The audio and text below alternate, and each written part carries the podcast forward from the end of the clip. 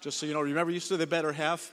And I keep doing that, and now I'm with a bunch of guys. They start introducing their wife as the better three quarters. So, we, guys, we've got to step it up a little bit. Got to step it up. A few opening comments, and then I'd like to read the word. We're in 1 John chapter 4, and I've entitled this message Transforming Relationships. I want us to think through what the word says, but I want to invite the teacher, who's the Holy Spirit, to do his work. And I believe in the written word, I've given my life to it, but I also believe in the living word. And that's where Christ comes and takes his truth.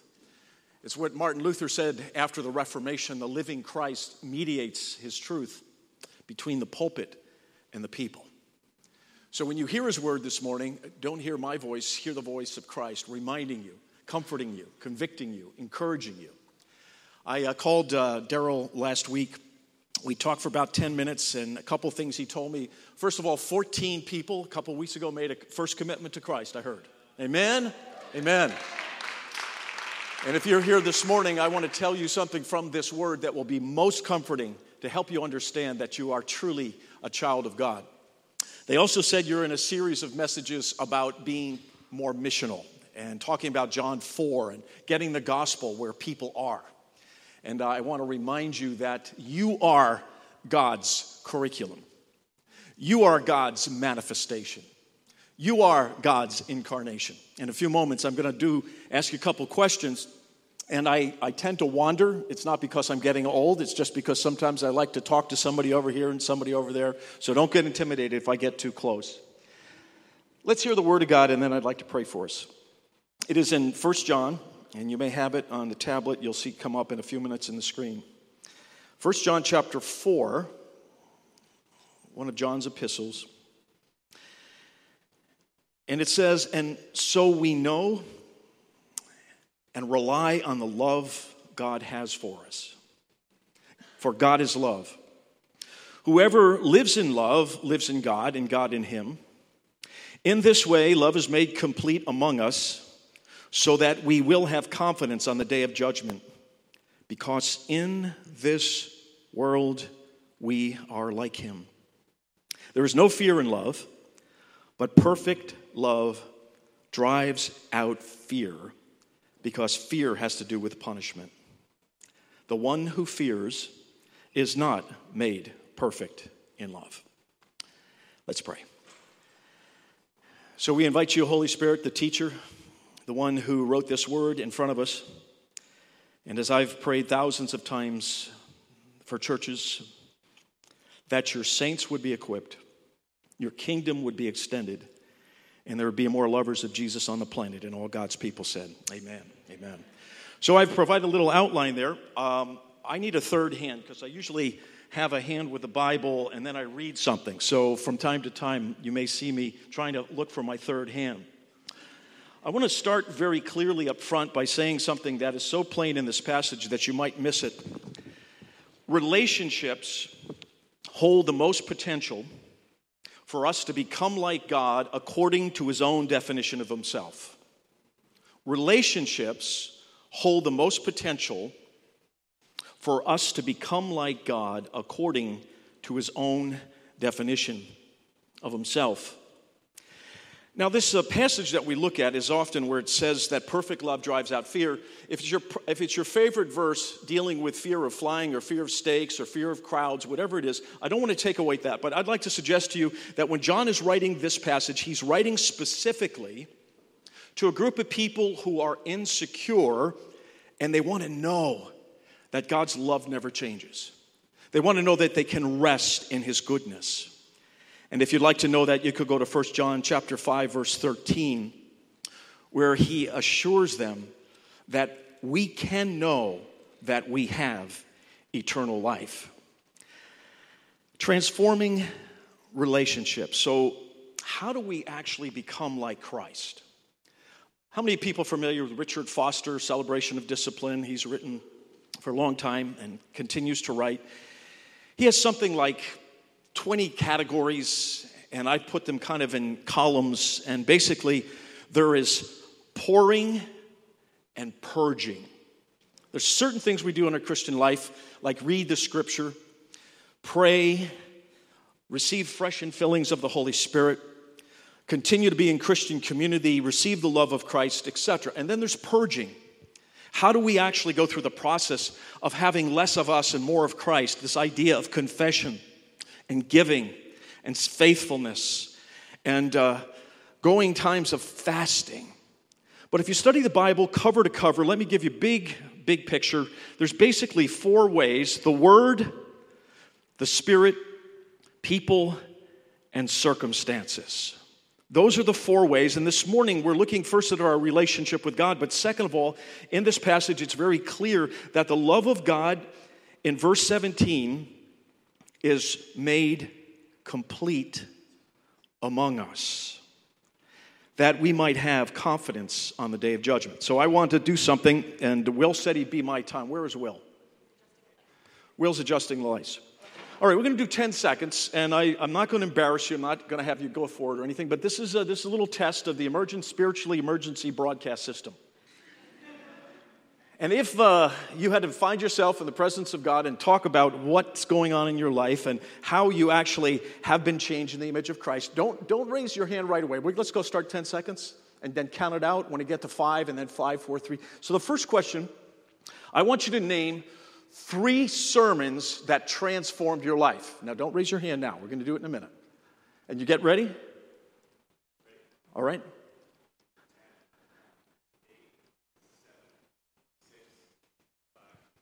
Four, three, two, one, time. Okay.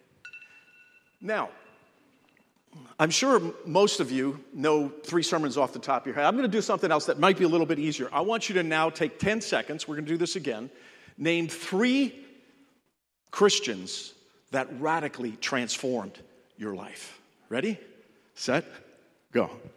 10, 9, 8, 7, 6, 5, 4, 3, 2, 1, 0. Excellent. Okay. Now, now we can raise our hand. How many people could name three sermons in 10 seconds that dramatically changed your life? Look, they're around. Look at that. That's fantastic. Now, the second question how many people can name three believers that radically transformed your life? Okay, look around.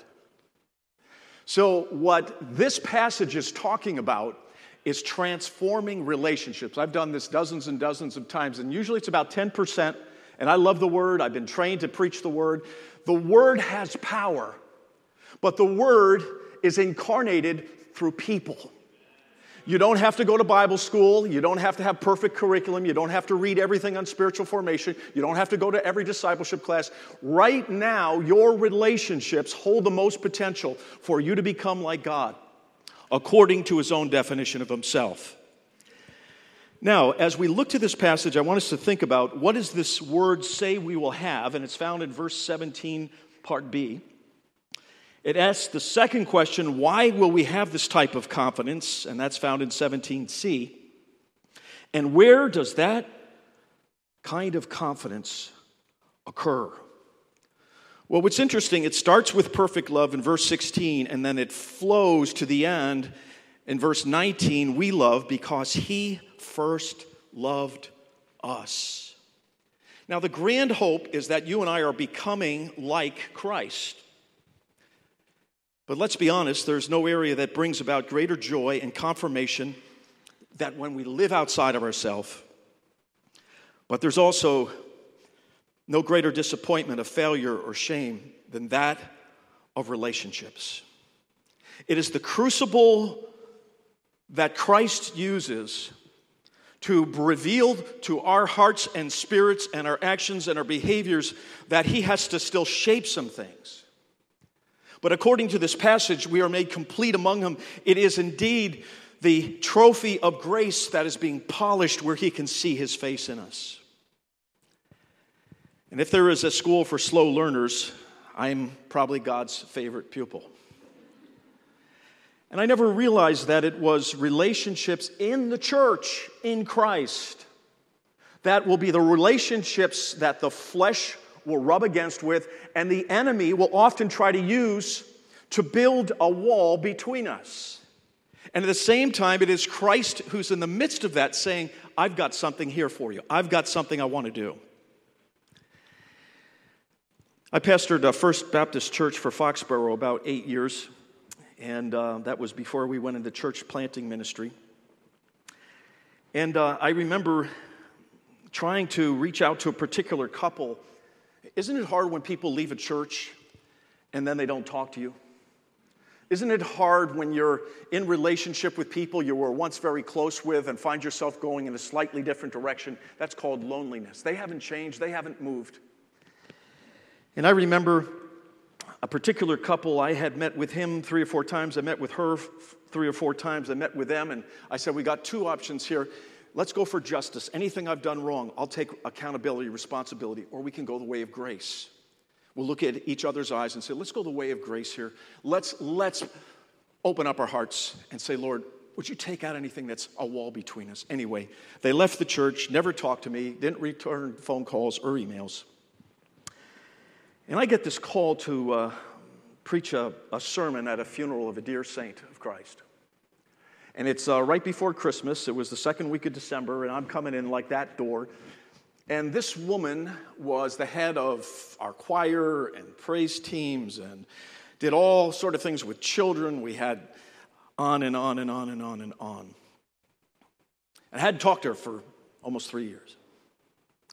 And the Spirit prompts me to say, go over and talk with her. So I, I did what I believe the Spirit was prompting me to do. I walked over and I grabbed both of her hands and looked in her eyes, and there's, she's trembling and a tear's coming down. Her lip is quivering. I, I don't think I'm an intimidating person, but I think there was a lot of pain. And I, uh, I know it's not perfect grammar, but I believe the Spirit impressed upon me. I said, You know, you and I, we did all these things. I love to preach. I love to lead. Your husband was a, was a great elder in our church. You were our choir director and praise and all this stuff. We were wonderful performers, but horrible relators. And I think if you boil it down in the end of eternity, God is not really that much concerned about your performance in the church. What He is concerned about your relationships with one another. And I love what you guys are doing. We're building communities. So, relationships, and where do we find this? It's right in this passage in front of us, verse 16. God is love, and whoever lives in love lives in God, and God in him. So, relationships hold the most potential for us to become like God according to his own definition of himself. He doesn't define himself as power, could he not? He doesn't define himself as all knowledge, although he is. He doesn't define himself as law or justice or wisdom or creativity. Could not God said, I have created all things and you are in me and I'm going to make you creative? Could he not said, I'm going to make you smart? See, God is more concerned about heart before he's interested in smart. And in this passage, John is giving an assurance to younger believers because they were being bullied by the Gnostics, which I will not talk more deeply about now. And they didn't feel they were smart enough, they didn't feel like they were spiritual enough, they weren't sure if they really fit in. Do you ever feel like you're the less spiritual person in the church? Yeah, I'm less than. Because you kind of look around and everyone seems to have the words and everyone has the posture and everyone's done things with the Lord that you haven't done. And so often it feels like you're so insecure, less than, less than, less than. And yet this passage says if you are in Christ, you are more than. Because He's in you, the hope of glory. And He doesn't measure us by all the things that we are looking at. So that's the first point I want us to get out. Here's the second one. The second major truth from this text and you'll see it right there in the second part of verse 17. So we got 16, God is love. Whoever lives in love lives in God and God in him. In this way, love is made complete. And that's a wonderful, wonderful little Greek word, is the same family as when Jesus died on the cross and tetelestai, it's finished. It's mature, it is in fulfillment, it is growing. You will have confidence when? Where does it say? On the day of judgment. Kind of an incredible thought, isn't it? You will have confidence on the day of judgment. And then the last phrase, because in this world we are like him. So I want you to think about this among. What this passage is talking about is, first of all, our potential to become like God. And then the second part, among us, is dealing with the context. And that word is talking about relationships. Back to my history in Foxborough. It was a church that had split twice, both times pastor starting a church in the next town. We had a grand total of 33 people, and 13 of them said, I'm not going to call you or another man pastor for the rest of my life, quote unquote. Some with a lot of spray coming out, I almost had needle spray. Others with, you know, red faced and tight necked, and I understand because they said, We don't want another Baptist pope, quote unquote. And that's not how I'm wired, and that's not my call. And I felt like saying, I've got five years' experience, and I've got a master's degree and I've been trained to be a pastor.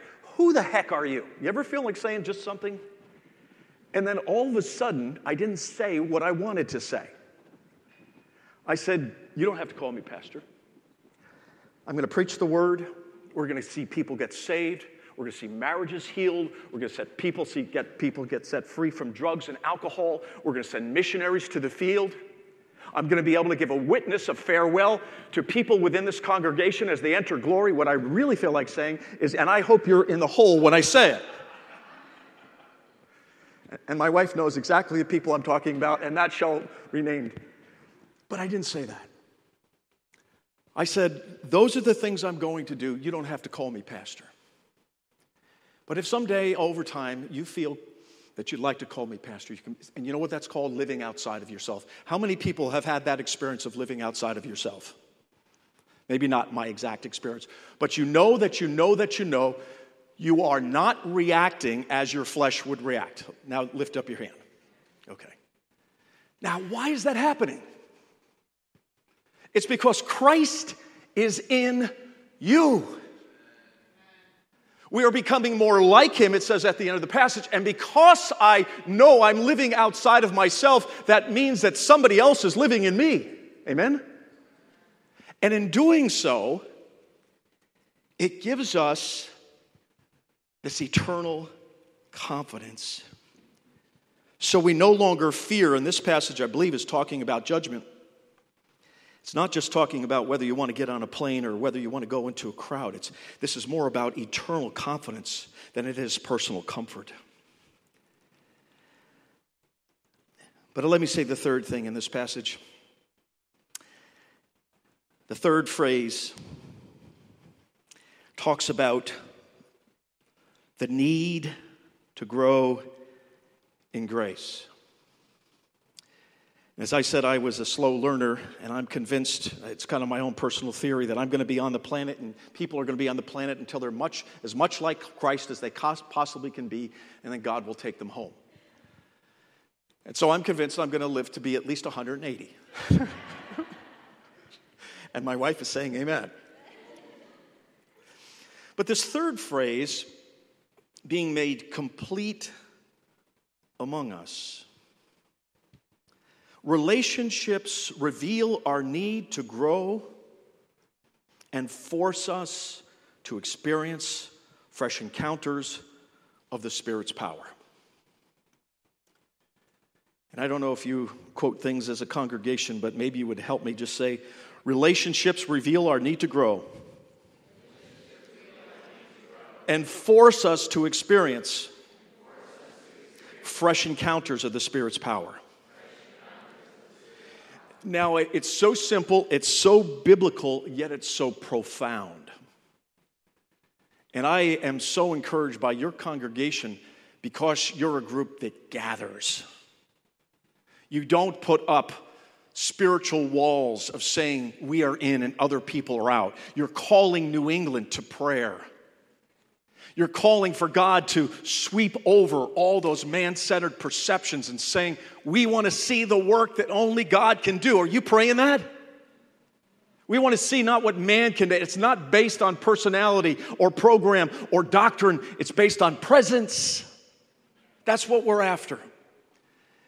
So much so, my wife and I sold everything we had and we bought a school in Gloucester and it's called the House on the Rock.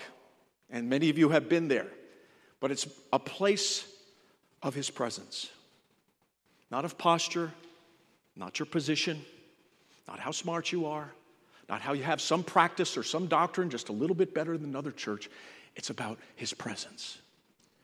And what prepares the way for God's presence is relationships. So I'm going to have a quote from C.S. Lewis that has been very helpful to me. I, don't like it, but it's really true. and C.S. Lewis, um, great writer, it's in Mere Christianity. It's in the chapter that talks about uh, not toy soldiers. And he talks about uh, how does he know if he's growing? And, and how do we know if we're growing? Well, he says in his journal, he says one of the important lessons to learn about a deeper relationship with God is the depths of our sin and our need and desire to grow closer to Christ. This is called, in theological terms, our flesh, but it, it's also our attitude, and I would say our ego. And then he says this He says, We begin to notice, besides our particular sinful acts, our sinfulness, and begin to be alarmed not only about what we do, but in a much deeper sense, who we are. He says, This may sound rather difficult, so I will make it clear for my own case. When I come to my evening prayers, I try to re- review and reckon on the sins of the day. And he says, Nine times out of ten, the most obvious one is some sin against charity. Charity is the term for graciousness, relationship. Have we been gracious with other people? And he says, I have sulked, snapped, sneered, snubbed, or stormed. You ever do that? That's the 5S club. We don't want to go there. Sulked, snapped, sneered, snubbed, or stormed. But the excuse that immediately springs to my mind is the provocation was so sudden and unexpected, I was caught off guard. I had not time to collect myself. Now, that may be extenuating circumstances regard to those particular acts, but they would have been obviously worse if they'd been deliberate and premeditated. So now you're kind of getting inside of your head. You make excuses for lack of being gracious, right? Well, I do. But he says this on the other hand, what a person does when they're taken off guard is the best evidence for what sort of person they are. Surely, what pops out of our mouth before we have time to put on a disguise is the truth. Now, I love this earthy illustration. If there are rats in your cellar, you're most likely to see them if you go in very suddenly. But the suddenness does not create the rats, it only prevents them from hiding.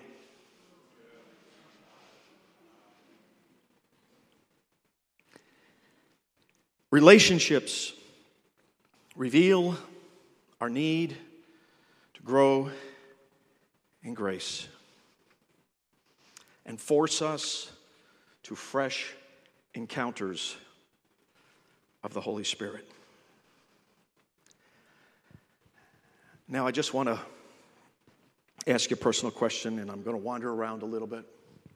Is there anybody you hate this morning? Don't realize your hand, it might be difficult. And we're not supposed to hate people, are we? That's, God says we're not supposed to hate. So I never admit that I really hate somebody. Is there somebody you dislike? Yeah, okay, we got a few honest people. Is there some people that you really wouldn't feel bad if they weren't on the planet? Now, now, no, we're really getting deep. Now, how do I know this? I know because the Bible says we're fallen, but I know it by personal experience. So I'm going to just give you one baby step. Do you ever go into the, a store or maybe a gathering or maybe the church and you were going to go down this way and there's somebody over here? I'm, no, no attention, I don't know anybody here. There's somebody over here and you decide to go this way? Or you go to the grocery store and you know, know you need to go down that one particular aisle and you, you just decide you want to go in the outward aisles, and the reason you're doing that is because you want to avoid that person. Now it's real quiet. That's a small step in which God is forcing you to say there's no grace here. So relationships force us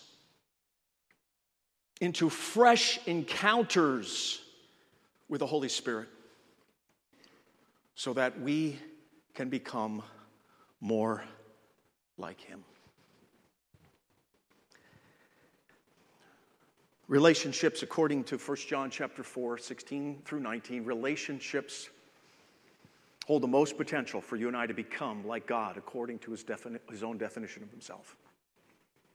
Relationships confirm your conversion.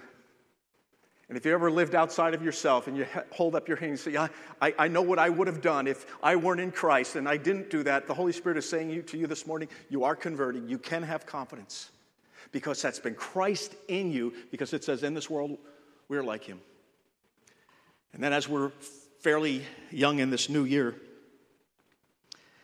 ask ourselves the question what are our reactions revealing in our relationships? And would you allow the Holy Spirit on this day and throughout this year to say, Lord, I want grace, I want truth, I want love. And when you do that, the Holy Spirit says, There's there's my son. There's my daughter. You're looking a lot like my son. I'm looking forward to see you when you come to me in eternity. Would you close with me in prayer? No. Sandy's going to close us. Thank you. Oh, I am? Well, you can. Okay. Before I do, I just want to um, bless you from the senior section over here. Um, because it's very clear that we've lived longer than many of you. And as I was sitting there, in, in, or as I, actually we were standing in worship, um, I was thinking about how, as a young Christian or as a young person, let me say, we run hard and fast because we really want to know.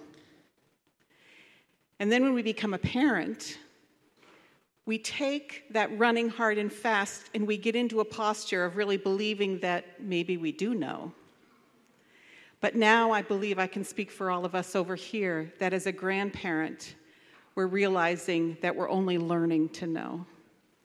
And as we come together in worship or as we hear the word about relationships, I think one thing that jumps out as a grandparent is that it is about relationships. It is about those people that we ran hard and fast by and we missed the opportunities. And then as we focused in on a few as a parent, we missed the corporate understanding of what it truly means to be sons and daughters of the true and living God to a lost and dying world who needs to feel the reality of the power of the Holy Spirit. So now, as a grandparent, I look back and I say, God, you've given us a big family. And that's the family you're coming back to. And all we bring t- with us in worship is an alabaster jar. And what's in the alabaster jar but our testimony? It's not about our successes, it's not about all we've been able to accomplish for God. It's a testimony of brokenness, it's a testimony of disappointment, it's a testimony of our highs and our lows, and ways that we saw God come into our lost and dying existence in a real flesh way and lifted us up and said, But I'm good. My mercies are new every morning. I will be faithful to you and to all the generations that are yet here and to come. And that's our testimony. That's our strength. And that's when we come to worship, where we gather together, we lay it down, we pour it at the feet of Jesus, and we say, God, you're good. You're good. Thank you for showing your goodness to me in ways that I never could have imagined, and I would have run the other way had I known that would have been the journey I had to walk. But you were there, and that's what we carry together. So I want to bless you as a senior. Keep running the race, but run it together. We need each other. And you know, when we look around, when Jesus sees, and as this Holy Spirit, the Holy Spirit is here with us, ordering our step, lifting us up when we fall, because we do, lifting our face unto the one who owns all. and has created all and is with us so that we would keep our face pressed on Him, knowing that it's not about me and my goodness and my ability and my strength, because many times I have none of that. But He has it all, and He and me, the hope of glory. And as we walk as glory bearers of the true and living God, we're His dream fulfilled on earth. Do you understand that? Whatever you feel, when God looks and He walks amongst us, you are the fulfillment of His dream. You need to capture that. It's taken all my life to really see and hear that and believe, begin to believe that it's true. We are the fulfillment of faith on the earth, believing that He is truly who He has said He will be.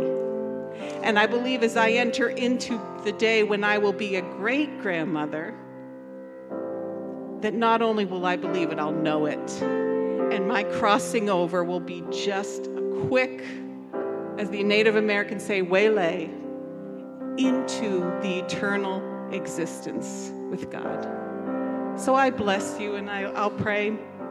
Sorry, I preached a message, but Father, we just thank you Lord, as I stand here as one broken with many, I thank you that you're good.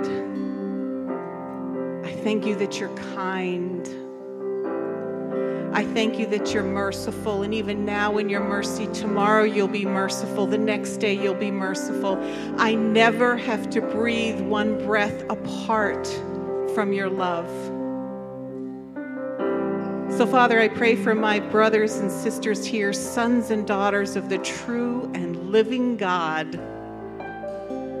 I thank you that we know you. And I thank you that we're beginning to know more about you. And I thank you that we even confess now that there's so much more to know about you, and that will continue into the day that we see you face to face and you say, Well done well done, daughter. Well done, son. You ran the race. You didn't quit. You didn't give up. You leaned upon my Holy Spirit. You didn't deny the power or the reality of the Holy Spirit. You allowed the Holy Spirit to run the race with you. And in that day, we'll rejoice because we see you, the prize. So bless my brothers and sisters here, Lord. Let them see that you're a dream fulfilled on earth as it is in heaven. Your brothers and sisters, you are his dream. And together we will be his bride. So, Father, thank you for this time. We bless you, we praise you, we worship you. You're a good God. Jesus' name, amen.